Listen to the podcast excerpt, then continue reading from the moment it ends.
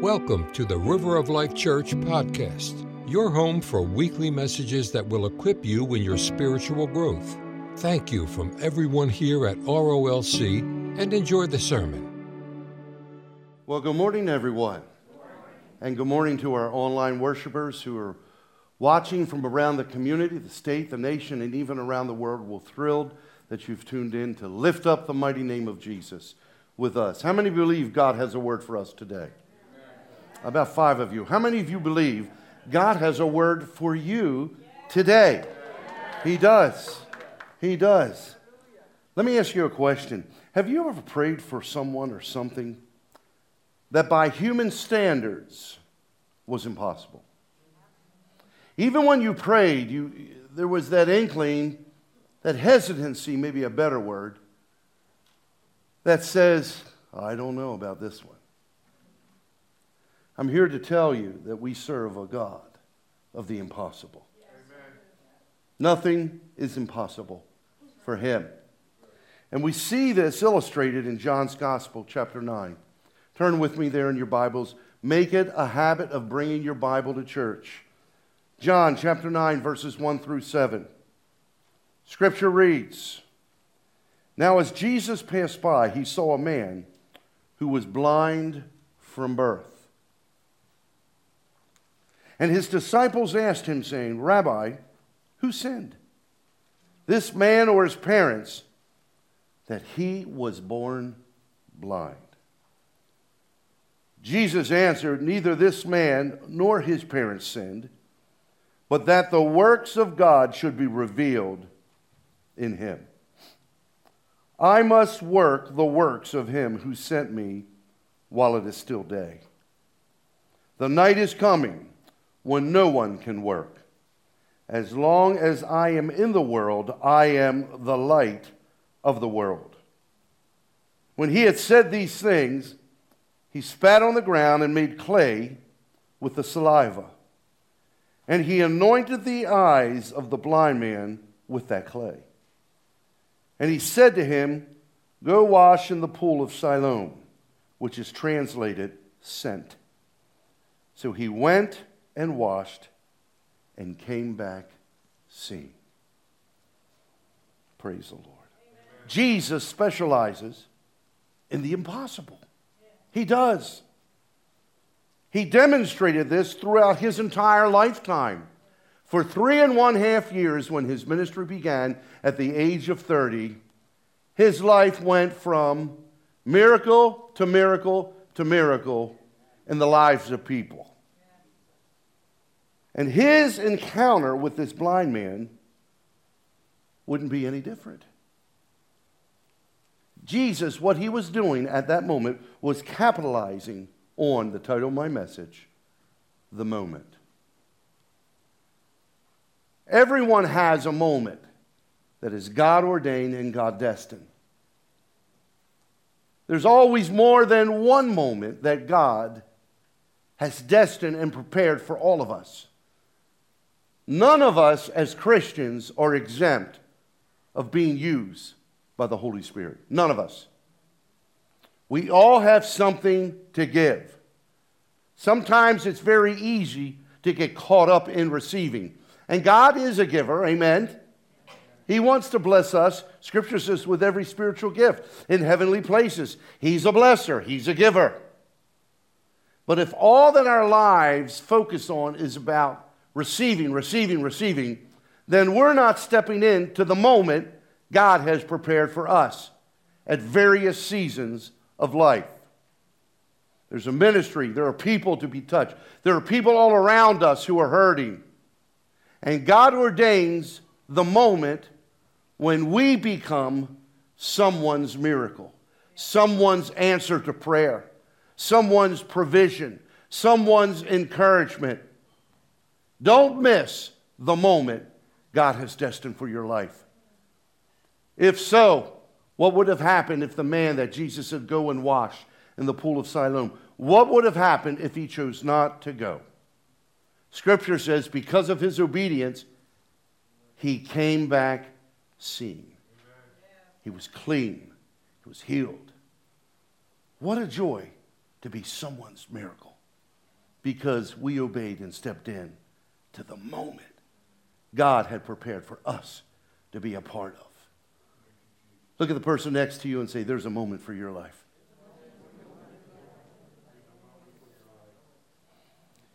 It was the moment when Jesus acted that this blind man had been waiting for. And it all began with my first point the man. This man had never known the joy of sight. Scripture says he was born blind. There was a physical defect. He had no eye sockets nor eyeballs. There's another incident in Scripture where a man who had once seen became blind, and Jesus restored his sight.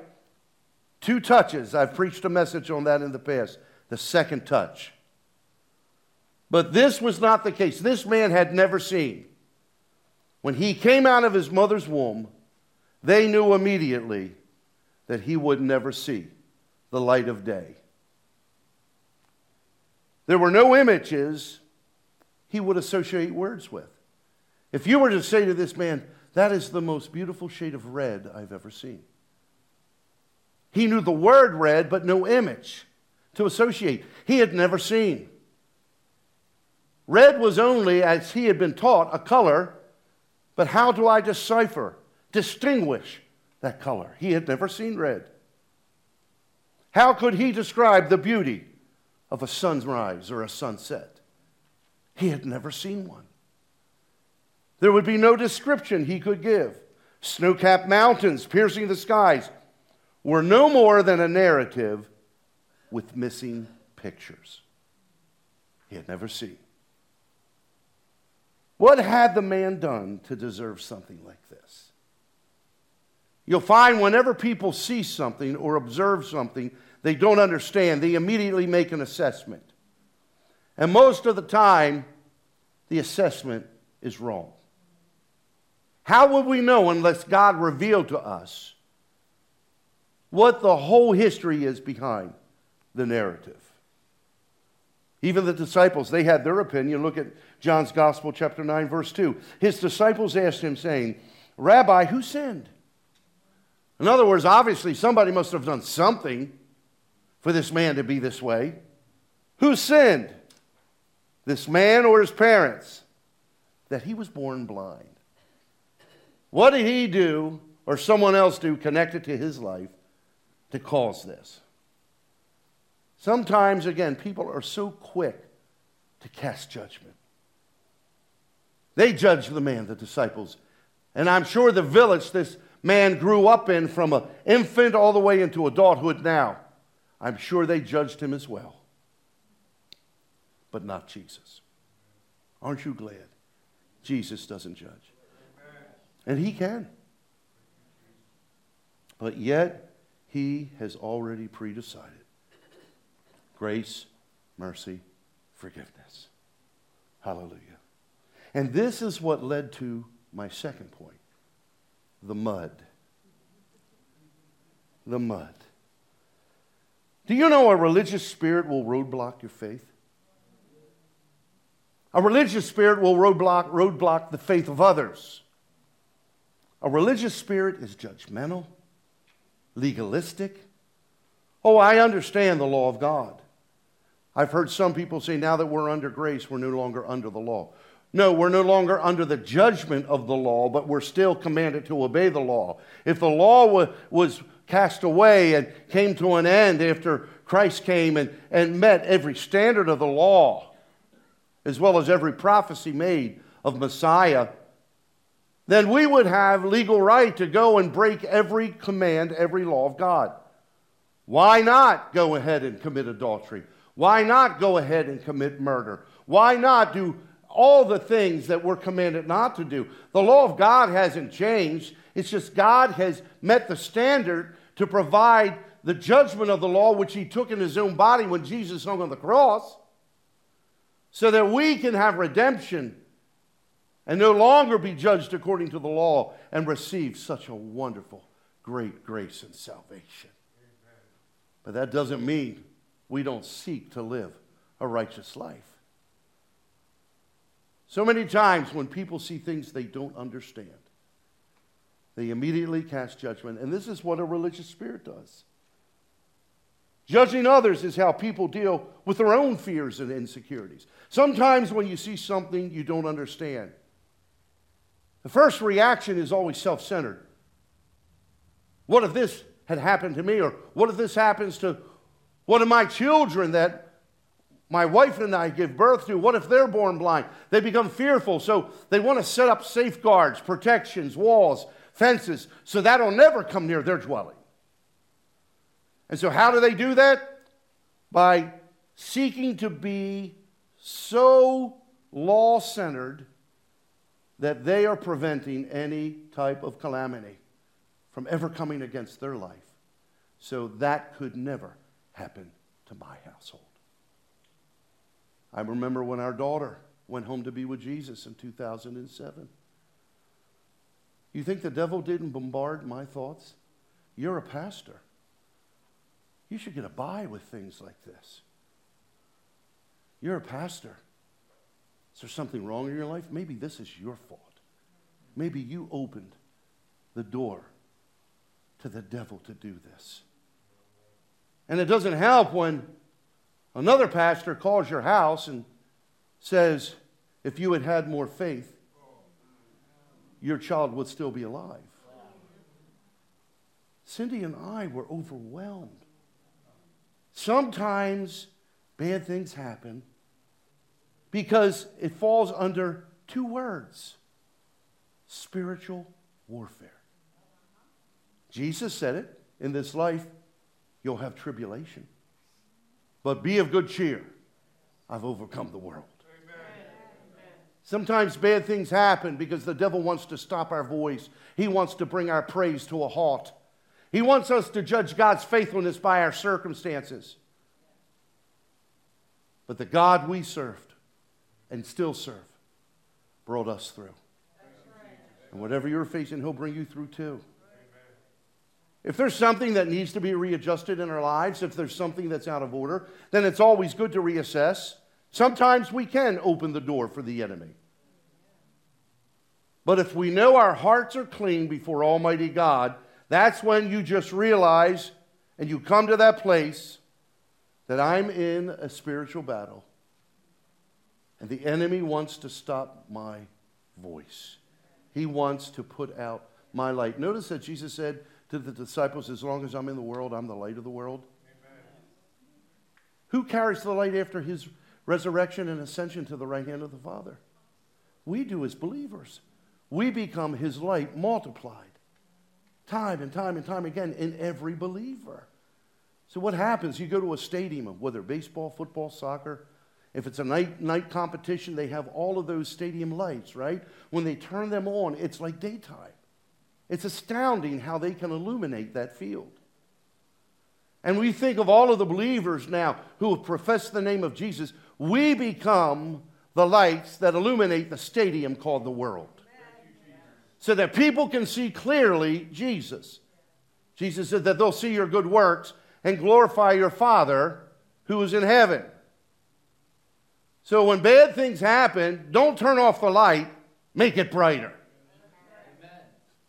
Think of it like a rheostat. You can actually turn up the light if you choose. Amen. Max out for his glory. And that's what Jesus did in this situation. Everyone had been judging this blind, now man, since his very first breath, judging his parents. There must be sin in their lives. And aren't you glad that Jesus stands ready to correct our doctrine and our theology? When you take and you look at the father of the prodigal son, he had two sons. One strayed, left home, one stayed and remained faithful. Then finally, throughout the years, when you take and you look, the father, when the son, one son who wanted to leave home came, he wanted his inheritance. He wanted to go out and be his own man, do his own thing. He had been raised in church. I'm going to just modernize it for a minute.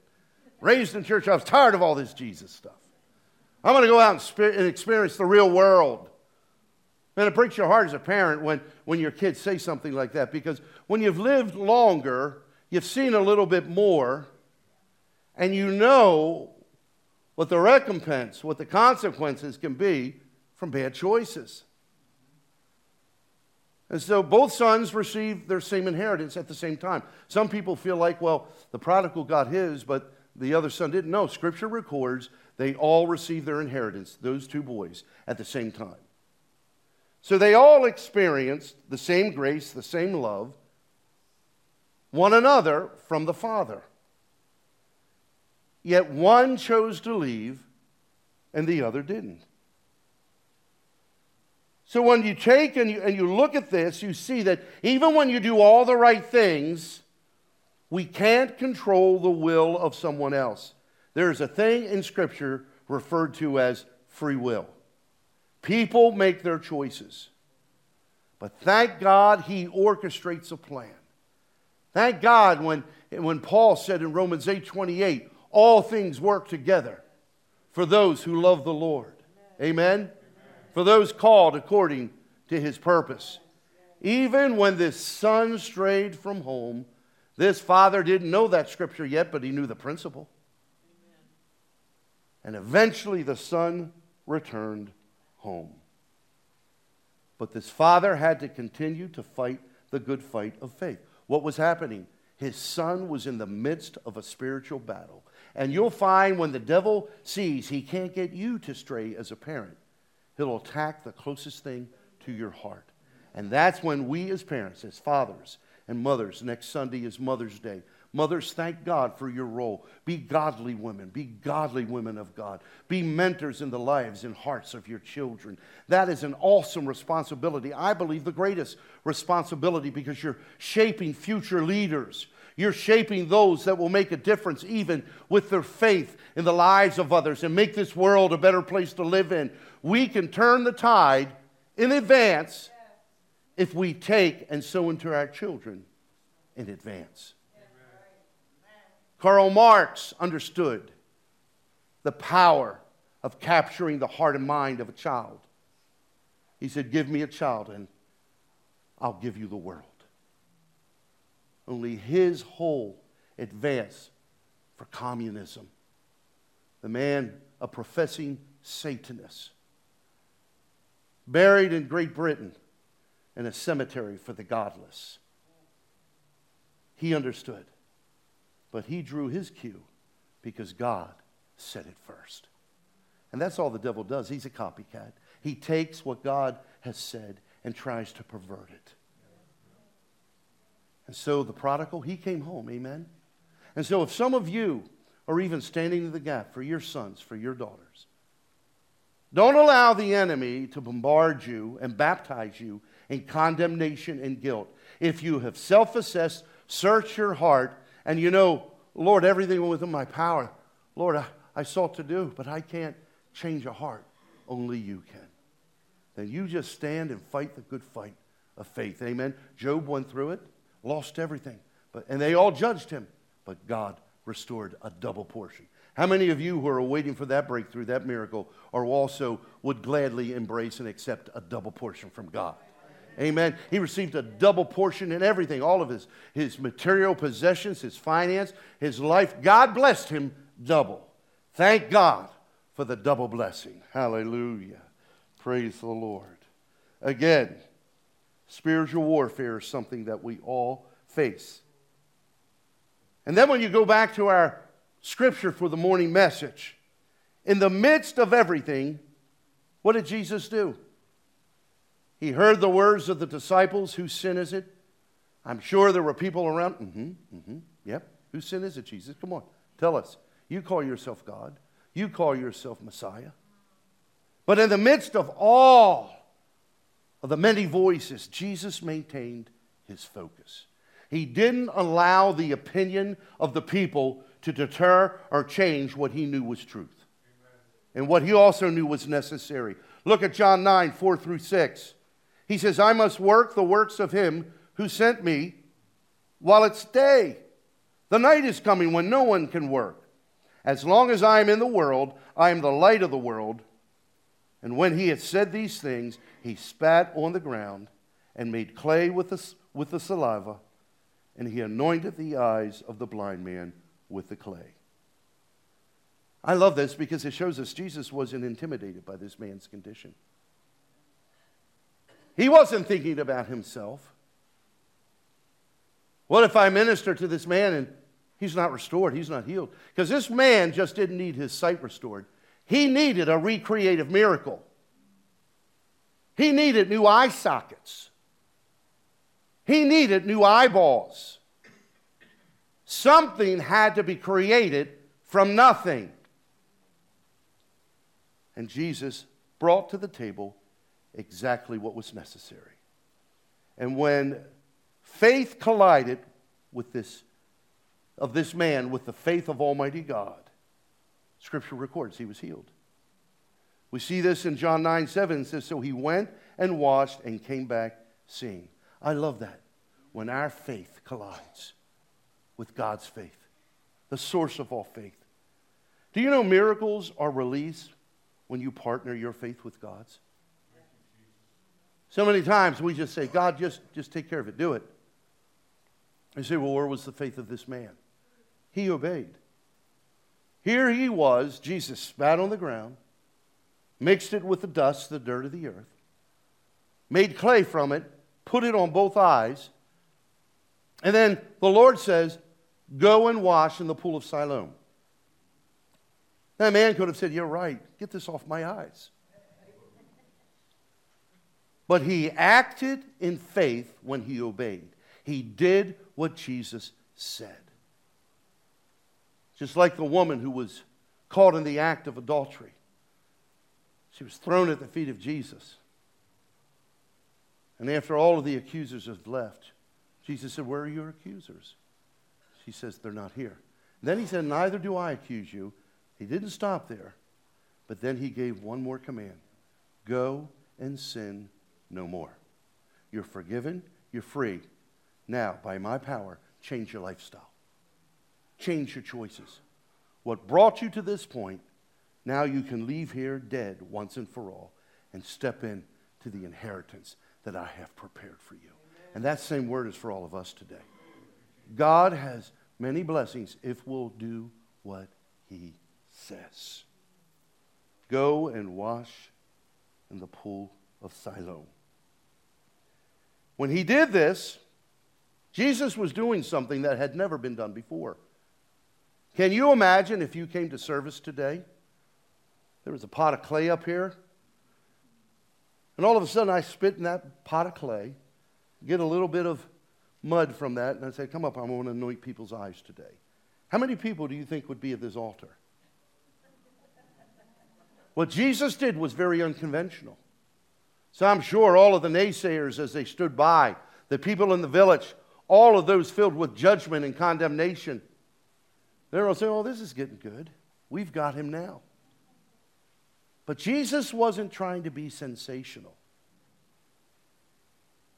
Actually, what he did transpired 2,000 years approximately, or not, not 2,000 years, 4,000 years prior to that event. And this is what prepared the blind man for my closing point the miracle. Imagine again what everyone was thinking when they saw this. We've got him now. He'll make a fool of himself. But in all actuality, Jesus was setting the stage for a recreative miracle. One that was set in motion all the way back in the book of Genesis, chapter 2, verse 7. When God created the first man. Genesis 2 7 reads, And the Lord God formed man from what? The dust of the ground. That word dust in the Hebrew is also defined as the dirt of the ground. The very first man was made from the dirt of the earth. Eve was taken from the rib of Adam but still her consistency and its origin is from the dirt or the dust of the earth. And he breathed into his nostrils the breath of life, and man became a living being. Every fiber of our earthen bodies were fashioned from the dirt of the earth. And just as God created Adam from the dirt, Jesus used what? To do a creative miracle in this man. He used dirt to supernaturally recreate this man's eye sockets and his eyes. Just as God used dirt in the very beginning, it wasn't just a sign to show something that had never, never been done before, and, and it hadn't been done before up to that point in time of history. But Jesus was actually, when he pulled that dirt, he was at the very beginning. How did God create? He spoke the word. So Jesus was at creation. He was the word that spoke. And just as he spoke in the very beginning, when he took the dirt of the earth, mixed it with, mixed it with his sputum, he then took, put that on his eyes. And the moment Jesus released faith, because when creation happened, that was faith in action for six straight days. And on the seventh day, he rested. And when Jesus did this again now, 4,000 years later, he took and he reached down and he released faith one more time again and recreated the sockets and the eyes of this man who had been born that way. The moment this man encountered Jesus, he encountered his miracle. See, that moment wasn't about Jesus, that moment was about the man. That miracle was about the man. Jesus saw a need and he took steps to meet that need. He became the miracle this man felt he would never have, ever. Jesus wasn't summoned to minister to this man. His parents didn't send word to, to, to the Lord and, and said, Please come and pray for our son. We know he'll see if you pray for him. Jesus went to him, Jesus saw him. Some of you, maybe you feel like you're isolated. Maybe you feel like you're never seen. Maybe you feel like that God sees everything except your circumstance, situation in life. I'm here to tell you, you may go unnoticed by others, but you're never unnoticed by God.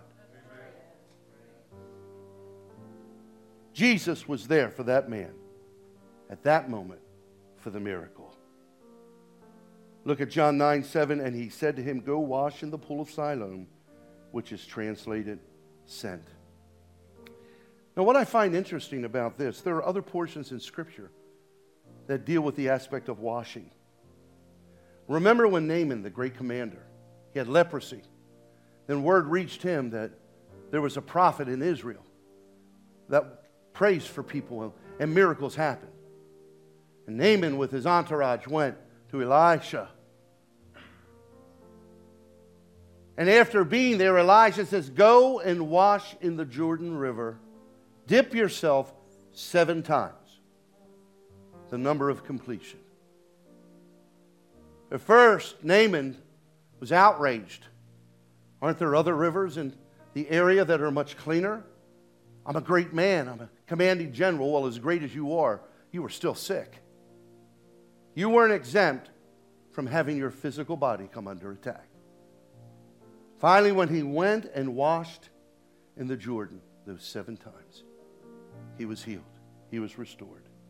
And just as Elisha commanded Naaman to wash in the Jordan River, Jesus instructed the blind man to wash in the pool of Siloam. You know what this was? This was a challenge of faith for Naaman, and it was a challenge of faith for the blind man. A challenge of faith from Jesus to this man who was born blind. And what transpired was God's faith would be connecting with this man's faith. And when their faith collided, the man was healed. It says in John 9 7, the last portion of that scripture, so he went and washed and came back seeing. Again, miracles are released when you partner your faith with God's.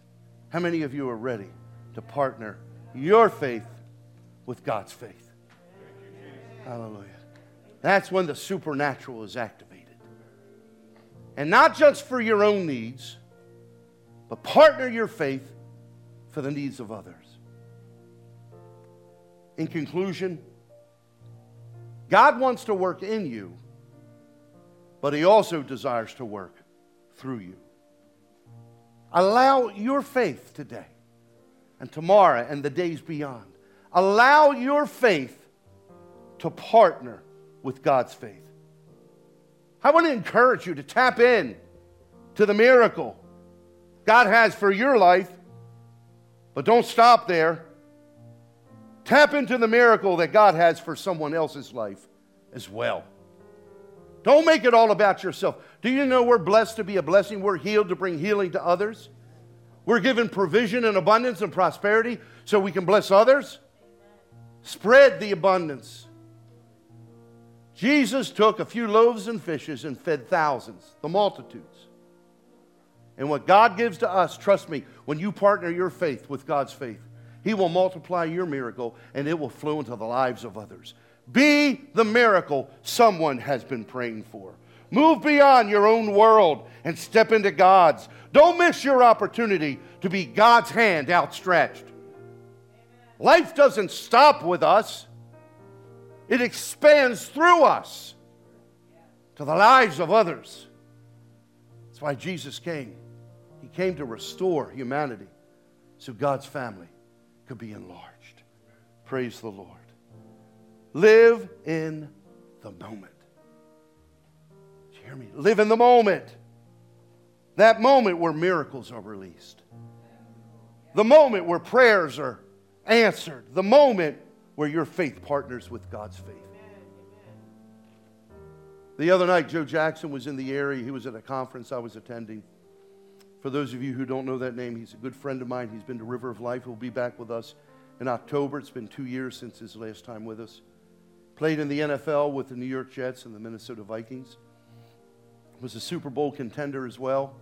And now he's a preacher of the gospel of Jesus Christ. So we were having dinner in between meetings. Finally, when one of the busboys came to pick up some of our plates and dishes, he turned to Joe and he said, Did you play football? And Joe said, Yes, I did. Where did you play? He said, Well, I played in New Mexico State and in the NFL. And Joe said, Are you a football player? He goes, Well, I would like to be, but I have epilepsy. And so I've been sidelined and I'm not able to participate at this time. And I said to him, I said, Well, this, Joe and myself, we're preachers of the gospel. We love Jesus. And Jesus heals people. We're right in a restaurant, tables all around us. I didn't care. He had a need, and I was going to reach out to that need. And I said, His name was Antonio. I said, Antonio, can I pray for you that God will heal you and restore your physical health? He goes, Please. 16 years old. So I laid hands on him, Joe did, and I prayed in that name that is above every other name. I said, Father, in the name of Jesus, this is no accident that we're here with Antonio right now. Lord, you chose this restaurant because you knew Antonio would be here. This is the moment he's been waiting for. And I said, In the name of Jesus Christ, I speak against epilepsy and every other infirmity in your body. And I command that it loose its grip, and I call you healed by the name and the blood of Jesus Christ. Amen. And I got this loud, not because I was trying to put on a show, but I felt the presence of God, Jesus, and Italian food. What a great combination. Hallelujah. Tears coming down the cheeks from his eyes. He said, Thank you so much. The next day, I actually had a luncheon with Convoy of Hope that they held at the same restaurant. Imagine that. God is so good. Isn't he? He just likes to drive the nail even deeper into Satan's coffin. And we were there. Finally, at the end, says Antonio here. There he was. Came, we got pictures with him, and just said, God's got his hand on your life. Then his mother works there. We met her, and I said, Jesus has a plan for your son, and he has a plan for your life. And she said, Gloria a Dios, Gloria a Dios. I believe that. I believe that. Hallelujah. All because I stepped into the moment that that young teenage boy needed. The moment for his healing. The moment to infuse faith. God has moments where he'll minister to you.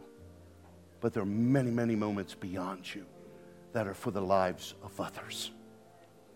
Be the miracle that they have been praying for.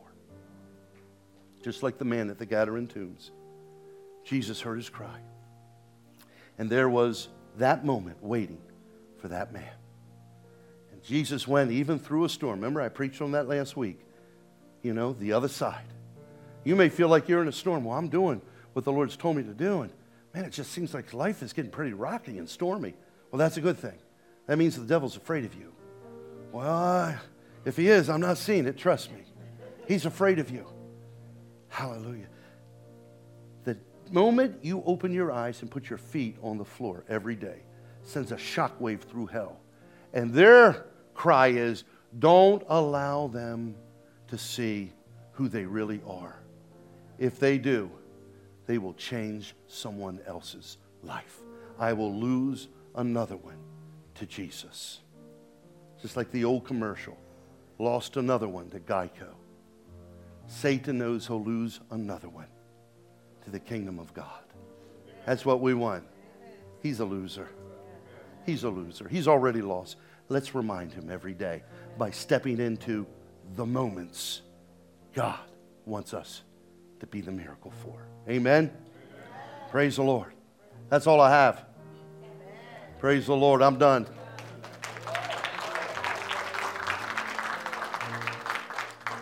But now it's time to allow your faith to collide with God's faith. All I want to do when the, when, the, when the girls lead us in worship, the team leads us in worship, I call them the girls because Cindy and I, they're like our daughters. Don't you love these two ladies? They're really not girls, they're ladies. But as they lead us in a time of worship, I want you to not only stand and sing, but I want you to come for however long. But just as Jesus said to that blind man, Go and wash in the pool of Siloam. Just allow your faith for a brief moment, during this service at least, to connect with the God of all faith. Allow that collision to happen. Allow that miracle to be released into your life.